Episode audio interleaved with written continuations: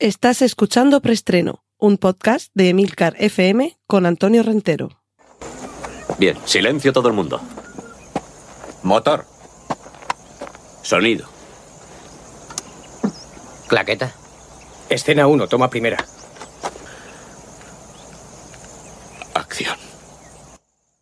Saludos, feliz año 2022 y bienvenidos a un nuevo episodio de Preestreno, el podcast de Milcar FM donde hablamos de cine y series de televisión.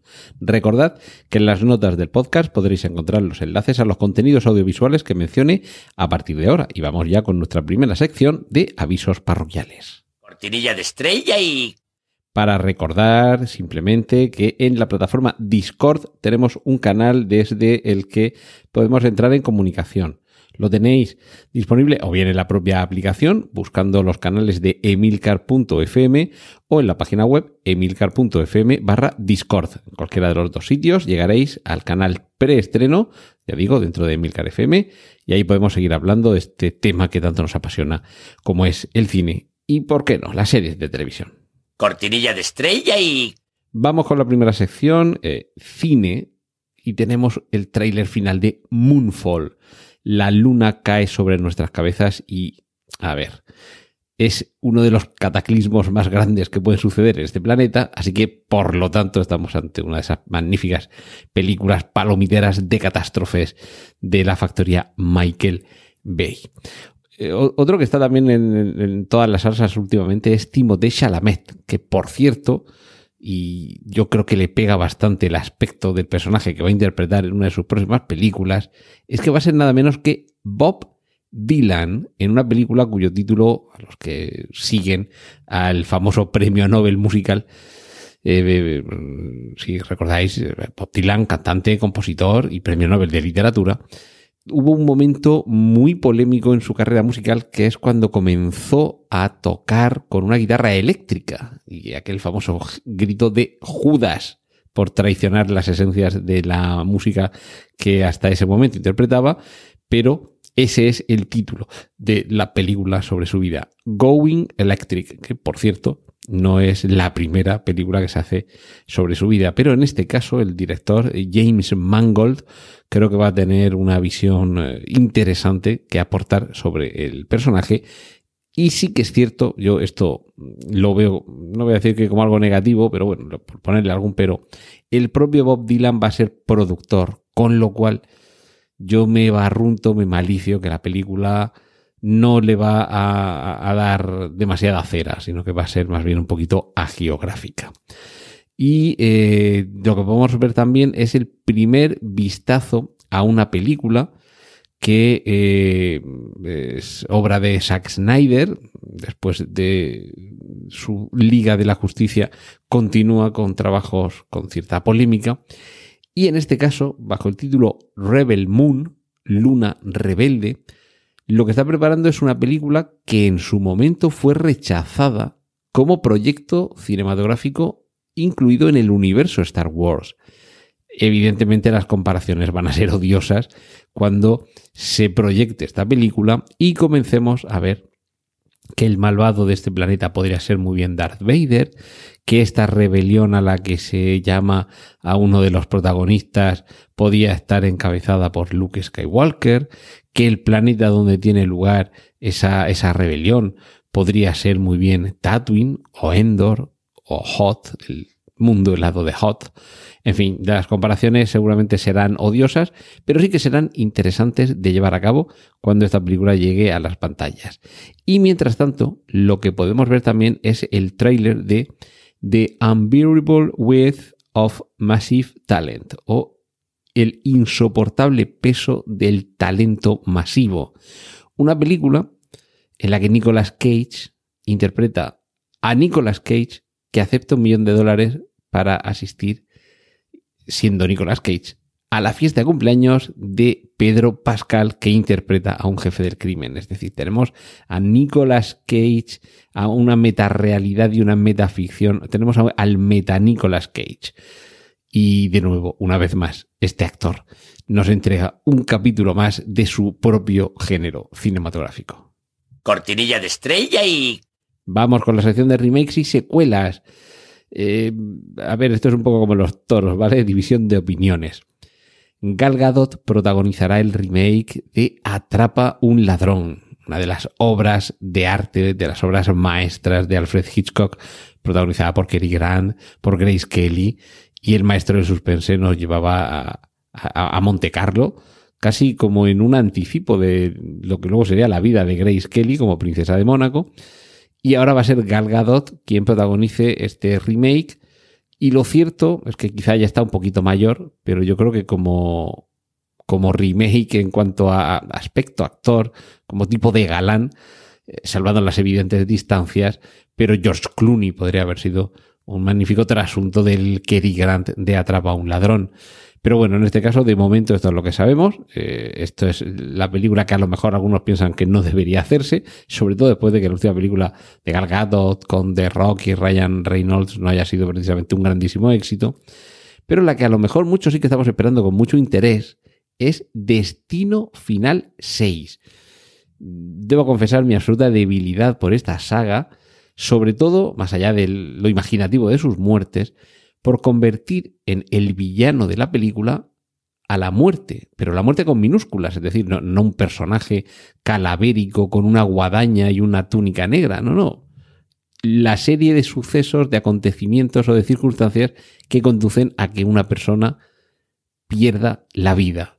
Y desde luego los que hayáis visto alguna de las entregas, de las cinco entregas de Destino Final, ya sabéis que esto es un tour de force, a ver dónde sacamos la muerte más complicada, truculenta, elaborada, de, de, de, además tratando de superar con una saga las de la anterior.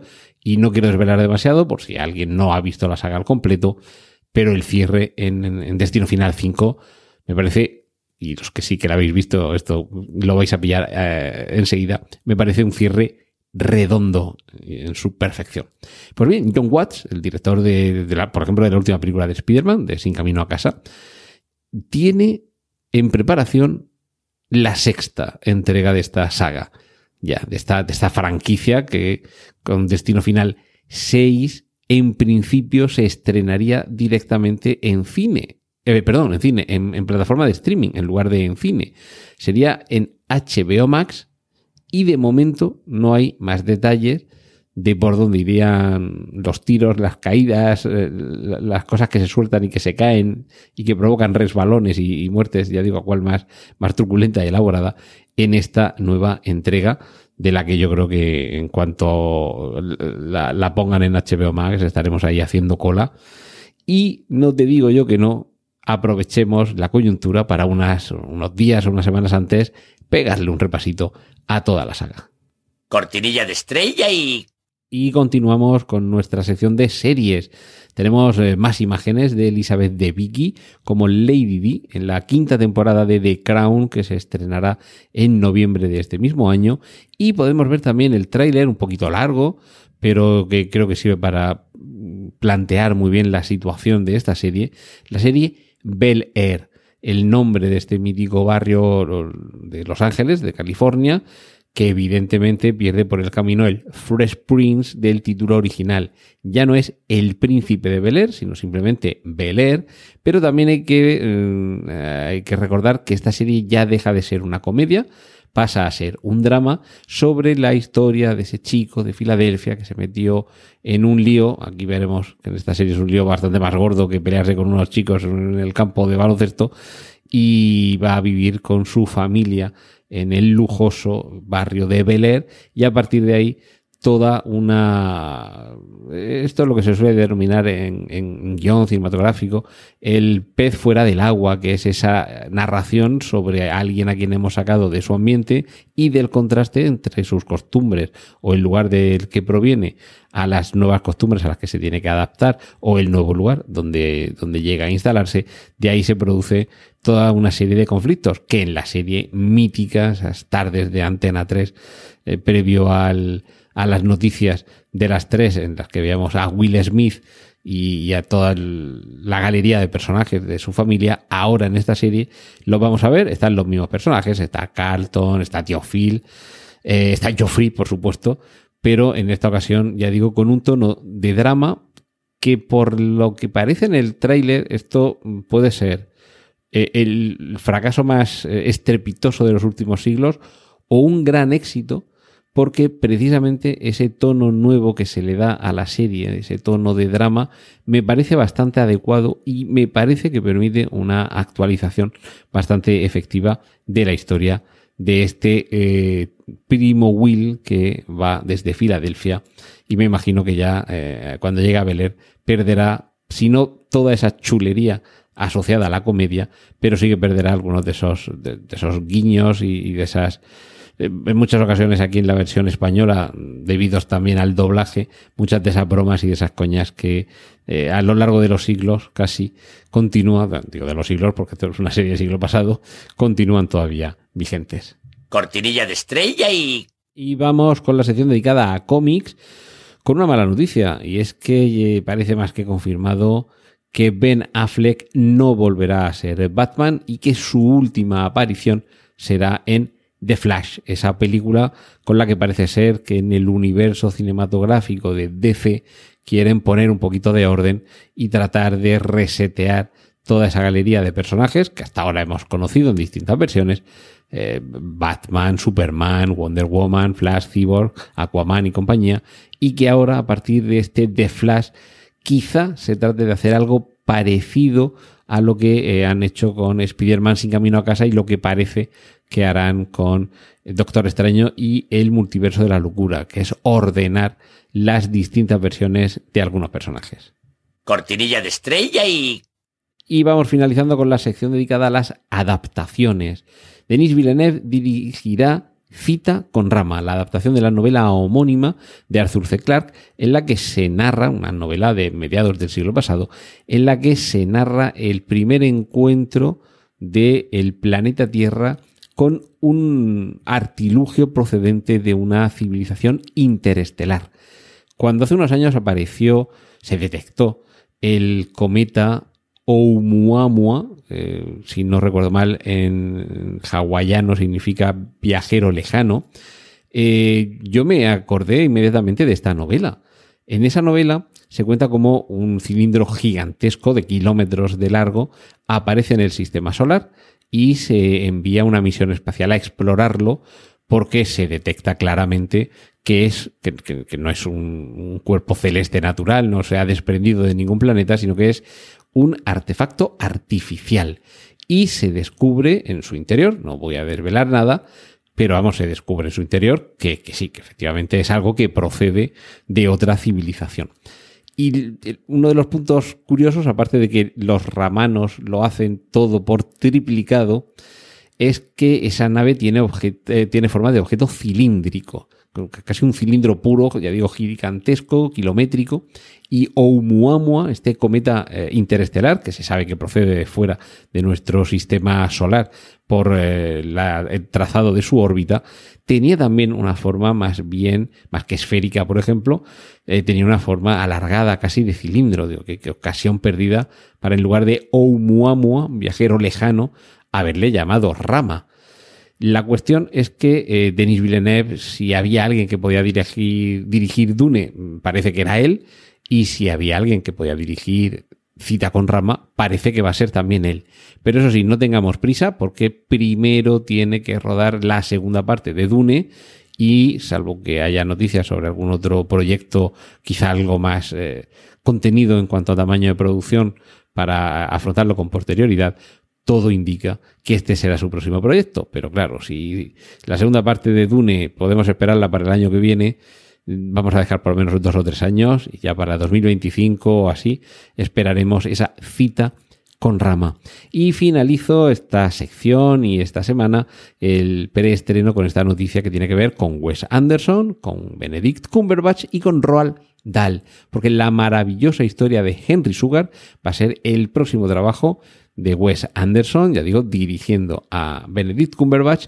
No es, por cierto, la primera vez que eh, Wes Anderson afronta un, una, la, adaptación de una obra del eh, famoso, prestigioso y delicioso autor Roald Dahl, porque precisamente la visión tan particular de este director ya se dejó caer por el particular mundo de Roald Dahl con el fantástico Mr. Fox.